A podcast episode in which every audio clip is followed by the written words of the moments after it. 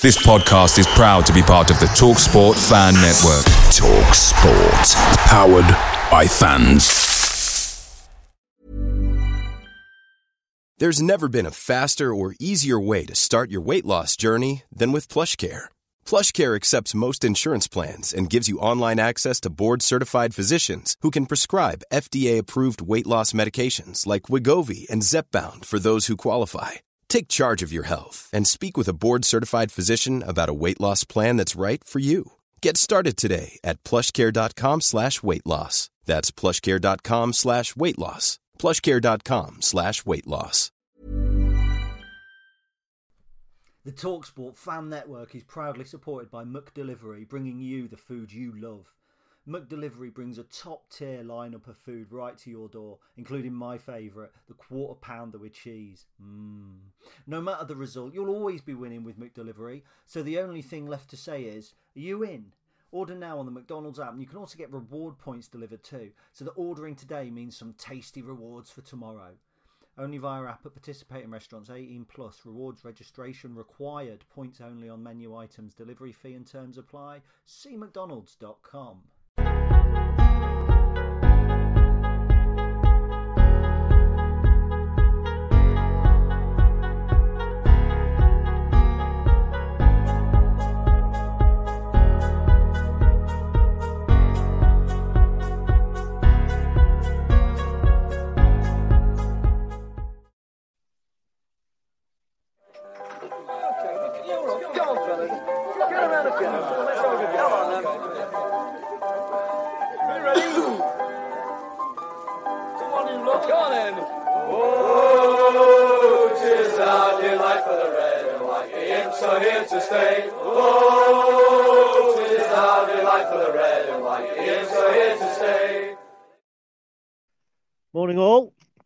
have guessed it's a little bit chilly up here, hence the double hoodie hat. Uh, no gloves on, my fingers are bloody freezing. Wasn't going to do a dog walk video today. Um, told my boss on Slack that I was going out to mooch the pooch for five minutes, and he said, "Is there going to be a dog walk video for me to watch?" So Ash, your wish is my command. This is on company time, though. Let's not forget that. Um, joke, by the way. I'm not overstepping the mark. So it's a nice, cool, crisp morning up here in the Wolds, but at the same time, there's not a lot of wind. Perfect to record a video. Uh, and I'm interested in something that's come out over the past couple of days in that um, we, have alluded to the fact that we're going to sign a project player. Uh, heavy rumours that it's that it, it, could potentially be Ben House from Eastleigh, who I'll come on to in a little while. Um, this is just something I've literally picking up from social media. So sometimes when I say the strong rumours or, or, or such and such, you know, I've got not inside information, but you have a bit of an inkling. Um, I've had nothing kind of no inkling from anybody um, official, not from any kind of contacts that will come to me and say, I think this is happening. And I'll go, ah, that, that, that's probably going to happen then. I've literally just picked it up from social media. Um, so I'll, I'll cover that in a little while. Now, I find it really interesting because I've long, long believed that the National League is a great place to go and pick up players. And I think you only have to look at players like um, the lad at Rotherham who plays centre half, who said that'll kill Lincoln. Uh, can't pronounce his name. Would love to be able to. Not going to even try. It'd be embarrassing. Who you know played against us in the National League and then has gone on to kind of be an established football league player. And it's easy to talk about the likes of Charlie Austin and Jamie Vardy, I think, as well, who have gone on from the National League. Um, to have really good, strong careers. For Lincoln, it hasn't been quite as as uh, productive. I don't think. I think when you, you look at the likes of um, Simon Yeo and Richard Butcher, who have done very very well for us, but they weren't really brought in as project players. They were brought in at a time where you know the whole Lincoln model was let's just try and sign people from the National League because we can't afford to go and pick players from League One and even League Two, and it worked for us. Um, over the years, we have gone for what you would probably count as project players. Uh, David Ridings was one that I, I, mentioned in the, the worst signings um, uh, articles that I've been doing. He came from Halifax. He had got National League or Conference Player of the Year. He'd scored eight goals for them that season. It didn't work. It didn't work. Uh, we have had project players in the past, like Sam Clucas, didn't work out for him at Lincoln, but was a, you know, a very, very good project player in the long term. You could argue probably Remy Howarth Remy Longdon now uh, was a project player. And look, he didn't do too badly. I think he was a player though that came from you know he worked his way into the Lincoln squad. We didn't say right we're going to do our due, due, due diligence, find the player that we want to sign, bring him in and work with him. Remy was very much you know knock on the door and when it was open he stuck his foot uh, in the door and said here I am and and, and impressed that way. So um, this is the first time I think that we've seen Michael Appleton um, look for, or Michael Appleton's Lincoln, let's say, it's not a single player, but look for a project player from non league. Danny did it, Juan Luque. Um, lots of interesting stories about Juan Luque uh, being uh, at Lincoln. Certainly a player who looked like he'd got the talent. The fact he's since done nothing other than play in the National League suggests that maybe he didn't have. Um, we gave Lee Shaw a trial that summer, didn't take a punt on him for for, for some reason or for obvious reasons because he then went to Chesterfield, didn't break through, and, and etc. So I think we've we've rarely dipped our waters in the dipped our toe rather in the waters of a project player. Could be for several reasons. You know, we know that this this regime likes to loan players out that aren't getting game time. Max Melbourne, Theo Archibald, classic examples. Ethan Ross last season. So we haven't really developed that hate, hate the word model, but we haven't looked at that model and gone, right, we'll develop a project player. We've kind of had players come in who don't get minutes. They're not really projects. You know, they want minutes, they go out. That's kind of it.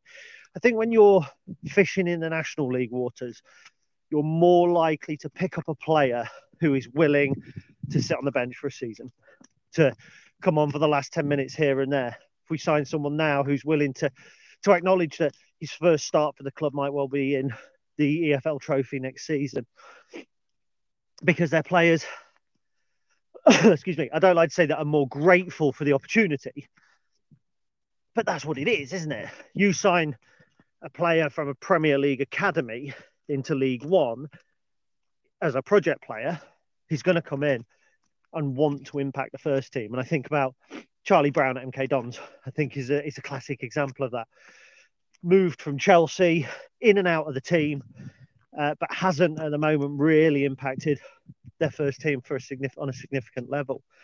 And he'll be disappointed at that, having come from Chelsea. I think if you've come from Eastleigh, Bromley, Boreham Wood, and you're given that opportunity, and you're the right character, you're more likely to wait for it. And I think history is littered, even recent history is littered with examples of where it's worked, where it hasn't. Adi Yussuf, uh, when he joined, I think Mansfield, didn't work.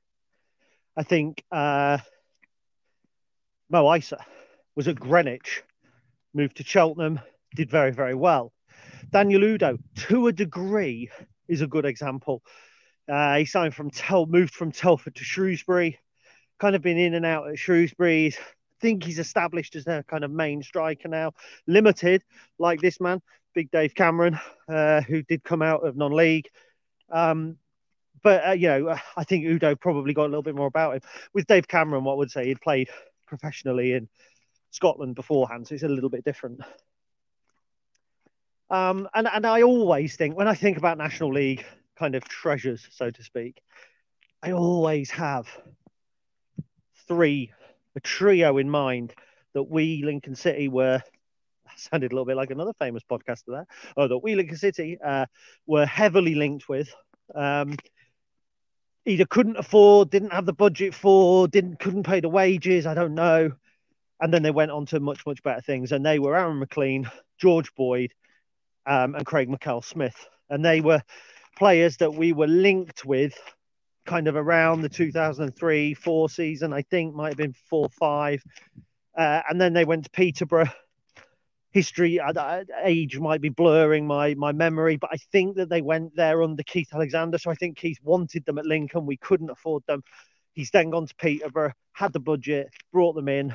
And look you could argue that's where the current peterborough model lay you know the, the roots in the current peterborough model because when MacAnthony took over at peterborough they were like us. They were but we pipped them to the playoffs i think and uh, they were on that television show, Big Ron Manager, and that kind of got MacAnthony interested. So, so Peterborough were uh, a League Two side at the time. Now that's unthinkable. Now they're a, a yo-yo team. They have their moments in the Championship. They don't last particularly long, but they're never threatened by relegation from League One. You could argue they do that by player trading. You couldn't argue it; it's fact. They do it by player trading. But what they do is they bring permanent strikers in because strikers fetch the big money. We talk about the first one million pound player for Lincoln. Um, we talk about, you know, it's, Sean Roughan's been mentioned in the past. I mentioned Alex Woodyard in the past. Lewis Montsma has been mentioned. I saw somebody on Twitter yesterday saying Regan Poole potentially. We talk about it, but it's never a striker. And the reason is that that's the one area of the field over the last, I'm even going to go as far as, as saying 10, 15, 20 years. We've never managed to have the striker who is 23, 24, 25, scoring 23, 24, 25 goals a season because they're the players that make you the money. They're the players that are your first million pound transfer. Do you know what I mean? It's so much harder. If you had got a player like, uh, we talk about Regan Poole, if we'd got a player 23 years old playing up top with Poole's reflective ability, but in the striker role, not in, in the defender's role, there's every chance now that we would eat, we'd be looking at the first million pound sale. And it's difficult in today's market. I take that. People are less willing to spend a million pounds on players. But Matt O'Riley, okay, he's not a striker at MK Dons, but he's an attacking midfielder. He scored goals linked with a 1.5 million pound move to Celtic. You look at an Alex Woodyard, okay, we were a level below, but great midfielder, player of the year, cleaned up on player of the year for us the season before he moved. You know, minimal because defensive players aren't as sexy and sexy players draw the money, non sexy players don't. So the no to tie that back in at the beginning, the news that we're actually looking for a striker, a project striker to bring in and to work with and to develop kind of is is a is a step in the direction that I think that the club want to take part of our recruitment model, our recruitment process. They've acknowledged that to draw the money and to make big money from players, I think they've got to be attacking players. They really have. That's why Theo Archibald has remained at Leyton Orient and not come back to us. We could have called him back, filled that left side role. He could have come off the bench a little bit, but what's he doing at Leyton Orient? Accruing value, getting goals, getting assists. And when the summer comes and people are looking for attacking players and they've got a budget of 200,000, what they're going to spend 150,000 on it ain't going to be the centre back. It's going to be the attacking player. And that, you know, you see that with Theo Archibald, so it's interesting, I think, that we're going for for a, a project player. Now, obviously, we are linked with Ben House. We've been linked with Ruben Rodriguez at, at Notts County. I think I think in Rodriguez, I see shades of, and it's a different time and all that. I see shades of the David Ridings kind of player where, you know, if you've got flair, you can beat players, all that sort of stuff. It's great doing it in the National League, but you step up two divisions and it's a big, big difference. And I think we saw that, for instance, in Jordan Maguire Drew couldn't step up one division, doing decent, uh, doing you know, relatively well rather at Grimsby at the moment, but you know, never was able to step up to the Football League. Joe Ward, on the other hand, you know, unable to break into our National League team, stepped up to the Football League, did very well. So I think you can, when it's flair players, wide players, they can be a little bit hit and miss. Strikers, I think there's less risk with because a good striker is a finisher. A good striker, a natural finisher, will finish at any level. If you know how to put the ball in the back of the net in the National League, as long as you develop the rest of your game and you're a natural finisher, you'll do it in the Premier League. Jamie Vardy, Charlie Austin. And Jermaine Defoe didn't do it in the National League, but I remember Jermaine Defoe at Bournemouth, natural finisher, will finish at any level. Dean Ashton, no, he got injured at West Ham, but will finish at any level. A natural finisher, Liam Hearn. Liam Hearn, brilliant, natural finisher. Not somebody that I'm a massive fan of, but absolutely a player that you would say doesn't matter where he plays, put the ball at his feet in the in the you know 18 yard area, you're going to get a shot on target. One time out, one every three shots will go in. So there are natural finishers. Find one of those in the National League, develop him and train him right, and that's where you've got your progression. That's where you've got your bring him in for 50 grand, selling for 750 grand, and arguably, if they're a project player as well, you don't have to worry about mass replacement. I think it's interesting. We're looking at bringing the project player in when we've just brought in John Marquis because, and we've already got Tom Hopper, we've already got Liam Cullen, lots of players to learn from. I think that's really interesting as well. And sometimes when fans look at recruitment, I think we look at how is that player going to impact this football team. When people are talking about um, about uh, getting rid of Liam Bridcut, which I think is madness, they're talking purely about how he affects the play. Sorry, how he affects the play on a Saturday afternoon, and you're not taking into account everything else. You know, a football club is a living, thriving beast that is alive every day. And just because you don't see a headline on the Lincolnshire Echo or you don't get me doing a dog walk every day, it doesn't mean that stuff isn't going on. And the players that we have are contributing to that off the pitch. Liam Bridcut is a massive, great example of that. But I think you bring a project player in, you've got to have the right players around, not just coaches. Do all the coaching you want, all the management you want, but players learn from players. Think about think about you. Think about your first job. The very first time you left school and you went into a job. Yeah, if you did, I mean, you may have gone to university and I don't know. For me, who did I learn more off? Did I learn more off the manager? Did I learn more off the person who was tasked just with training me on systems and that sort of thing? Or did I learn it by doing it with blokes? You know, doing the job with the blokes who were around me. Um, and I, I, think back to Jackson's. I think the very first job that I had at Jackson's was was on a stores at the back, and I, you know, somebody had trained me on the system, and I'd been told by my manager what to do. I learned more from a guy called Paul Fox on the back store than I had from anybody else. And football's the same. You'll be given the tactics, you can have the strategy put in place. You learn from the people around you. And I think for six months at least, um, that's really good. I think it's a good position. There's a great question coming from Rob Wiles. I will take questions in a moment. So we'll move on because I'm rambling a little bit. Um, so we'll move on to Ben House. I've done a little bit of research on Ben. Um, scored 10 goals last season in his um, uh, in his maiden season with Eastleigh. Before that, he had been um, in the youth set up at Reading. He's represented Scotland to an inter- certain level internationally. You know, he's got a degree of pedigree come out of his pathway. Nobody's been willing to take a punt in the two divisions below him. He's dropped down three divisions, Championship to National League. Uh, and then he's, he's, done relatively well. He hasn't scored. You're not going to see 23 goals in 24 appearances from him um, but you see an evidence of scoring goals for a young a young man. You've seen evidence of the attitude that's required. I think. Uh, in that he's dropped down, he's fallen away from his pathway. Very, very easy to slip between the cracks um, after that, but he hasn't done that. So he's shown good attitude. He's got a bit of pedigree, represented his country. So there's an there's a there's a certain level of of um, ability there, and then there's proving that he can do it in senior football. So the, the, all of the conditions are right. If indeed that is who we're looking at, I don't know. Um, I read an article from the summer where Ben Strevens, who's the Eastleigh manager, and who, by the way, was a very good lower league striker, Ben Strevens, he was at um, Barnet, I think, he used to score quite a few goals. So he's had a good manager in terms of developing him as a player. And he was talking, you know, wouldn't be surprised to see him on the the, the wants list, uh, the scouts list for, for clubs higher up. So I think you know everything is everything's in the balance. And just a point on that, having somebody like Ben Strevens as manager does help because I think one of the strikers who came into Lincoln, albeit on loan, and genuinely looked like if he was our player would have been worth a couple of million in in League Two was Davide Somma. And who did Davide Somma play under? Played under Chris Sutton. And whatever you can say negative about Chris Sutton, he was a good striker.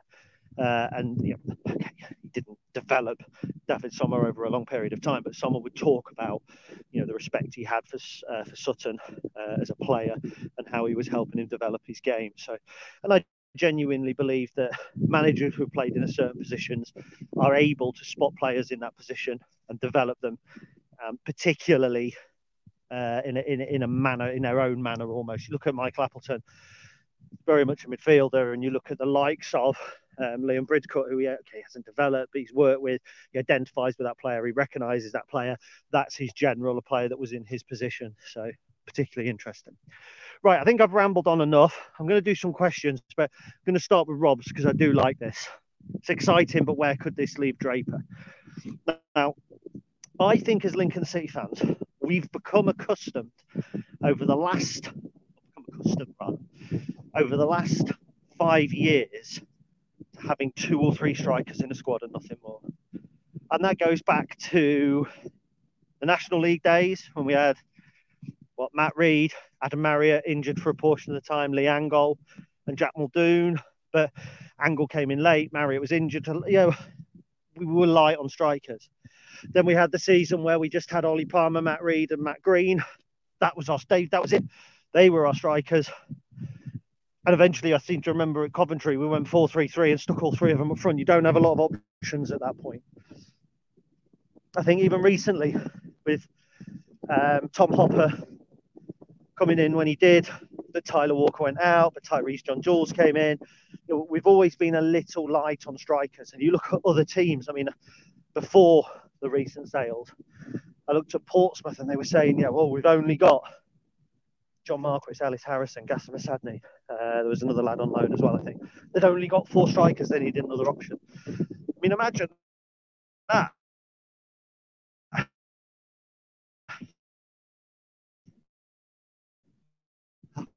Sorry. Got to say it is Richard Ware.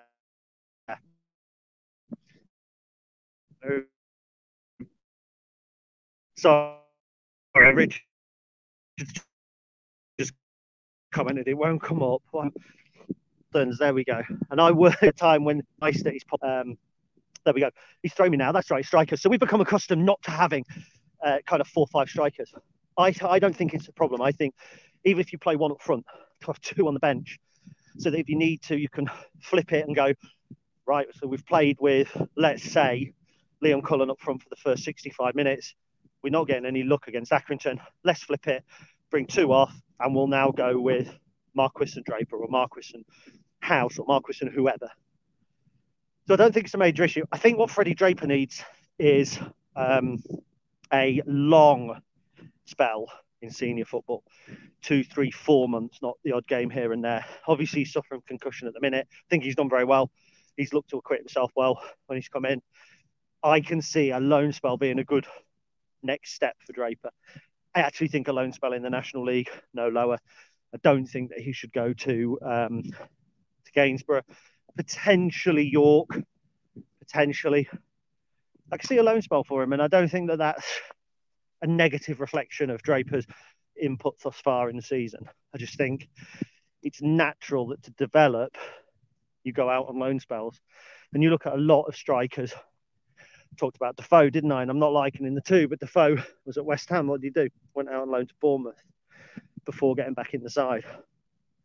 This hill kills me. Players go out on loan. And so I think that that's probably the way forward. It's a good question, Richard. Right. Let's go all the way to the top of the chat. So, good morning to James Atkin, Jack James Richardson, Chris Graham, Sean Simons, Ash, Steve Leach, Will Mitson, Mr. Carlton, Mr. Freeston. Uh, Neil makes a point. Players on top money in the National League now, more than some League One and League Two clubs. Yeah, uh, certainly last season with the um, with the wage cap certainly with the likes of Salford and Wrexham paying good money. It's not as easy to fish in those waters. I think when you look back to Mackail-Smith McLean and George Boyd, you know, they weren't cheap. That was 16 years ago. I think quality always comes at a price, whether it's coming from Eastleigh, whether it's coming from Fulham. You know, if you're good enough, it'll cost some money. Uh, evening Sam from New Zealand. Rob Clark, where would you say we need to strengthen now? And realistically, where would you say we're going to finish this season? Um, good question. I'll take the second bit first. I still say top of the bottom half. Still think between 12th and 14th. I, I kind of I maintained that when we were in the bottom four. I was cautious at the beginning of the season. I did say probably I think 10th or 11th at the beginning of the season. So adjusted expectations slightly. But looking at the division, looking at the teams that got to come to Sincil Bank, um, You know, teams that, if we do get it right, if we do have striking options, attacking options, you should be able to to beat at home. Um, you would imagine that we can climb to that kind of top of the bottom half, and and I think some of the work that's gone in this season will be reflected in a better campaign next season. I think players like Lasse Sorensen, for instance, will be better next year for a full season than Michael Appleton, Lincoln City. I think some of the injured players, hopefully, you would imagine, might get back to full fitness by the time we kick off next season. So let's say top of the half, top of this uh, bottom half would be a good finish. In terms of strengthening, I'd like to see another keeper come in, if I'm honest. Um, get Sam Long out on loan. Let's get his develop sped up. Let's get him playing senior football. Let's get him making errors out there, learning from those errors. Let's see that. So I'd like to see another keeper. Um, obviously, we're talking about a striker coming in. I expect another wide player, if I'm honest. Again, I just think with our injuries, you, you've got to have options when you're attacking at home. We haven't had. So we come up against Accrington, it's nil nil. You look to your bench, your most attacking player is Max Sanders or Lasse Sorensen. You, don't have the, the option to shake it up. We've got a lot of Accringtons at home coming up. Yeah, and when I say that, I mean clubs that you would imagine we should be able to, to, to we should be expected to beat at home, not in a complacent manner. You look at the fixture list, Ipswich, Sunderland, Charlton, you think, bloody hell. Accrington, Cheltenham, Morecambe, you think, this Lincoln City side, with the expectation we have, should be taking three points from those. And coming up at home, we have Cheltenham, Crewe, Morecambe, Doncaster, Gillingham. Huge games, huge games, those. Win those games, and we won't win them all. But if you were to win all of those games, you're almost safe. Almost safe. Because what's that? 15 more points on what we're on now? You're not far away. But those are the games where you're going to have two banks of almost two, a bank of four and a bank of five in some of those games. You've got to be able to affect those games. You've got to be able to change things if it's not working. You've got to bring fresh legs on, fresh legs on, on 70 minutes or 60 minutes. So I think another wide player would allow us the option to make significant changes, both tactically and just in terms of fitness in the latter stages of crucial games. I'd like to see a central midfielder. Whether it'll happen or not, I don't know. Um, that does depend on Bridcut. I hear that Bridcut's um, injury isn't as, as bad as first feared. So I think if Bridcut is fit and we're going to get 15, 20 games out of him between now and the end of the season, we can maybe manage without. Fiorini has been very good the last couple of games. Sanders is a player who I think has more to offer. McGrandles seems to a bit more like the old Conor McGrandles. And there's four central midfielders for three roles. I think Maguire could be used in the eight. So depends on the fitness. I would have liked to have seen a centre back, but I don't think that's going to happen. Again, I think the ambiguity around the injury situation to Adam Jackson and Joe Walsh uh, makes it less clear as to when we're going to have those players kind of fit and firing. There is a danger that if Adam Jackson gets one more concussion, he's out for the season. That's concussion protocols. It's a worry. If we get Joe Walsh back, and I've been saying that now for, for more than a year, if, we get Joe Walsh back, if the boy from Arsenal settles in at right back. We've then got Walsh, Poole, and Eyoma at centre half. I think you put Walsh with either of those two. Walsh and Poole for me at the moment would be the dream pairing, and that's without Adam Jackson into the equation. So lots of ifs and buts around injuries. You've got to be careful with budget. And let's not forget 2018 19, where Danny went out and signed Lee Angol. he signed. Was that when he signed Jordan Roberts from Ipswich? Certainly signed the boy James Brown from Millwall. All money spent on players who didn't impact at all, really. So it's a balancing act in the winter window. You want to see lots as fans. You want to see lots of players coming in. You want to see strengthening. You want to see, you know, flexing of the muscles and all the memes with the we're going up juice and all that sort of stuff. But the truth is, it's a fine balancing act. Very fine. It's getting colder out here, so I'm going to wrap this up shortly. Let's have a look at some more comments. Uh, Mr. Biddles, good morning. Uh, Rob Wiles, we've spoken to. I'm going to ignore, Jack James's comment. There's a slip of the tongue, not literally. Uh, Neil Carlton says, but don't young, hungry players need to play, not warm the bench? It's balancing act, isn't it? Because you can play young, hungry players, but if they need to develop and they, they don't do it straight away, crowd turns really quickly. And I think you can affect a young player more with negativity than you can a more experienced player. So I think there is a, a fine balance. And like, if we sign a project player, I don't expect that we won't see him at all. But what I do think is that we'll we'll see him sparingly. And I think if he's had senior experience at Eastleigh and what he needs now is the coaching direction, there's a, there's a balancing act. So yes, young hungry players need to play, but I don't think it's just as easy as saying, you know, oh, we're going to play all our youngsters because it doesn't always work. It did well for us last season, but let's not forget we had Bridcut, McGrandles, Walsh, Jackson, Hopper, all in and around that extremely young side. You'll win nothing with kids, somebody said once, not sure who. Uh, Adam Butler, Danny Hone told me that as ferocious as Chris Sutton could be, he did get quality coaching under him in contrast to Tilson. Yeah, I think history doesn't remember Chris Sutton well. He suffers from, to a degree, something that fans perceive Michael Appleton to suffer with, which is he's not what we used to call in the building merchant industry a desk banger. He's not a fist pumps, sweet Caroline. Do you know what I mean? He's focused and maybe that's what you come to get from sorry from having top top flight football experience. You know, he football to Chris Sutton was a science. Now, I, I, I understand that there were elements of Chris Sutton behind the scenes that were very different to Michael Appleton. Michael's very personable, very approachable, he's very pragmatic, um, he's a reasonable man, and I think some of those don't describe Chris Sutton. But he had had top class coaching through his career, uh, for all of the shitty talks on the radio or on the telly or whatever he does now. Um, I can imagine him having been a decent coach. Neil Carlton need a reserve team. I think the only problem with an under 23 side as it would be now is is the cost putting another barrier between the 18s and the 23s where you might lose the Ocean Gallagher's and the Freddie Drapers. Um, I do think secondary competition is needed, but when you have that secondary competition, you need the players to fill it. So, you know, for me, in an ideal world, there would be an under 21, not under 23 league, so that the under 18s could aspire to play in it without being too kind of um, swamped, but so that you could also play some overage players as well. That would be me. Um, Elliot Taylor says Jamie Vardy didn't score many when he first came to Leicester, but had Kevin Phillips as a forward coach. The rest is history.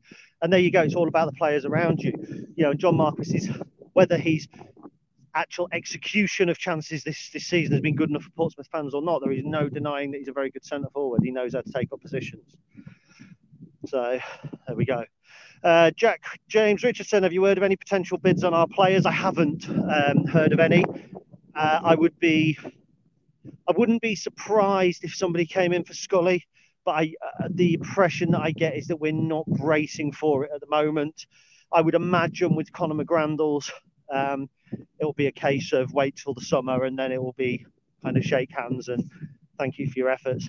I can't see McGrandles going now because I think with Liam Bridcut's injury situation, we need McGrandles' experience in the middle, especially now he's on, um, now he's back on form. So uh, so Sam says, Jez George said that I think uh, I would assume Adam Draper, uh, Adam Draper, Freddie Draper, um, is is not likely to be sent out on loan. I, I, think probably next season. Bear in mind, if we get the the the, the Ben House in, we get a project player in. Um, I could see it happening, but you know, I, I haven't seen that Jez George interview. To be fair. Uh, Jason Addison agrees with me. Best way to learn in the job is learning from more experienced people. Uh, Kate Jackson says we should stop looking at loaning spells to Gainsborough. The player will get games, but the level simply won't prepare them for League One football as it's poor. We shouldn't loan below, below North and South. I agree. Um, to a level, I think if you send a, a 16, 17 year old kid to the National League North, it's more about the physicality rather than the level of football. But I do think somebody like Draper, somebody like Sam Long, National League North really should be the lowest that we're sending them to. I understand why we're using Gainsborough in terms of consistency of coaching. We know Tom Shaw. Uh, it would just be nice if Gainsborough were one division above. Uh, uh, James Richard, how long till Pompey go in for Grant next season? And thoughts on them signing Walker? Uh, they've signed Walker. It is what it is. You know, he's, he's, he's a good player. We know that he'll score goals at this level, and it is what it is. It's not not a surprise. Danny likes to work with people he's worked with in the past. I also think wouldn't surprise me about George Grant at all. Um, it's a shame because I would like to have thought that any deal that we had with Peterborough had like a, a clause that they couldn't sell back into the same division that Lincoln were in, but I doubt it massively. Um, yeah, I think that was just a contract clause with him that we, we wouldn't sell to somebody in his division. So there we go. Uh, Pete disagrees with Kate. He thinks that saying we shouldn't send to Gainsborough is the same as a Premier League club thinking they shouldn't send to League One, League Two because the standard isn't the same in the Premier League. Yeah, to a degree.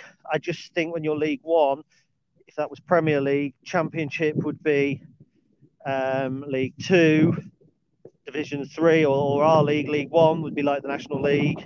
Division Four would be National League North. How many Premier League players do you see going into the National League? You know, five divisions, five steps below. I, I, I, can see where he's coming from. Uh, Ash and Adam Butler are having a nice little chat. They clearly know each other. Small world, isn't it? Um, Kate's arguing back with Pete. I'm going to let them argue because if I could just act as a conduit for their argument, everyone will go to sleep. Gary Burst is worth offering McGrandles a new contract. It is, but it's my understanding that it's not likely to happen uh, because I, I think there is uh, a desire for Conor to move back north. I might be wrong, but just some of the, the, the, whispers that I've been hearing, I think his his partner, whether it's wife or girlfriend, is working in Scotland, and I, I think um, yeah, I, I, can see him going back up to the Scottish Premier League. Uh, Cornell has arrived and said the rumours are that Ben House from Eastleigh is tipped to join the Imps. Um, okay. Uh, Steve Freeston says is doing well at Trinity, whereas Adebayo Smith was out of his depth there. So, yeah, I suppose again it depends on the player. Jovon Makama will be a better player for having been at Gainsborough, but you would expect next season for him to, to go higher. I wouldn't think loaning Sean Roughan to Gainsborough would be um, the right move. I think once a player has played in League One, has been part of the first team squad for a while, I I get Kate's argument. Um, for a player to get senior experience and understand what it's like, you know, getting kicked about and battered about and fighting for points every week, but without them feeling out their depth, I think Gainsborough is a a half decent stopping house for them at that level. But I mean, me and Pete, have, me and Pete have spoken before, and you know, we've said York. Really, I, I think he's being belligerent, which would be unlike Pete, um, because we did say that Gainsborough, in a conversation not long back, probably wasn't the right place to send many of our players. He said York, particularly, would be a good call. So. Right, so that's that. Um, oh, it turns out that Kate and Pete are not arguing anymore. Uh, Kate said not arguing. I've decided arguing about Lincoln isn't worth it anymore. And Pete Kate says he Pete says he disagrees, but takes the point. All's well that ends well. It's like a fairy tale. Right, we're 36 minutes in from a short dog walk that I was going to do. A couple of housekeeping points. Uh, first of all, I've been asked to put these on the Podbean. So I will be releasing them as a podcast. Um, they'll be that's just really for ease of use for people who missed them first time round. So if you're watching this on the website, prefer to consume your content. Um, I don't know what's the word, audioly. But if you prefer, prefer to listen to your content rather than watch, uh, see my face, you can now get it on the Podbean. Uh, if not, please remember to subscribe to the YouTube channel. I don't really push it enough because I'm not one of those types. But yeah, if you subscribe, you never miss me coming online. It might be that you you know you've got 10 minutes in the morning. You'll get a notification if you subscribe and just let you know that I'm here and talking. I'm not on the podcast tonight. Uh, it's Ben and Jake. Um, so that will be available tomorrow morning at midday. I think that's about it. 37 minutes deep. Hopefully, Ash is now happy. Um, oh, here we go. Ashes. Now, Ash and Cornell. Uh, Cornell doesn't know this, but Ash has got a little love in with Cornell. I've got to carry this on. So, Ash, uh, many of you know Ash Meikle.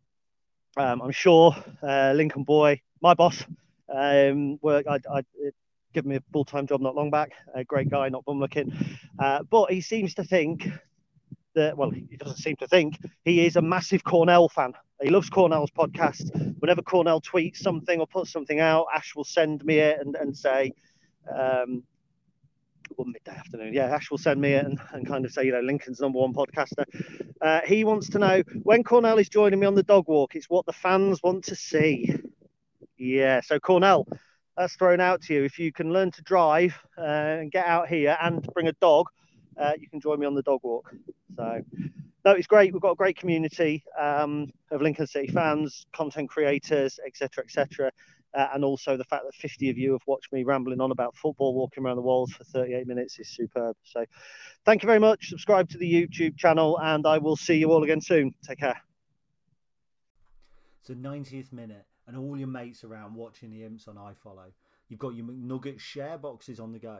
Your mate's already got booked for double dipping, but then you steal the last nugget, snatching all three points. Perfect. Order McDelivery now on the McDonald's app. You in? At participating restaurants, 18 plus serving times, delivery fee, and terms apply. See McDonald's.com. This podcast is proud to be part of the TalkSport Fan Network. Talk Sport. Powered by fans.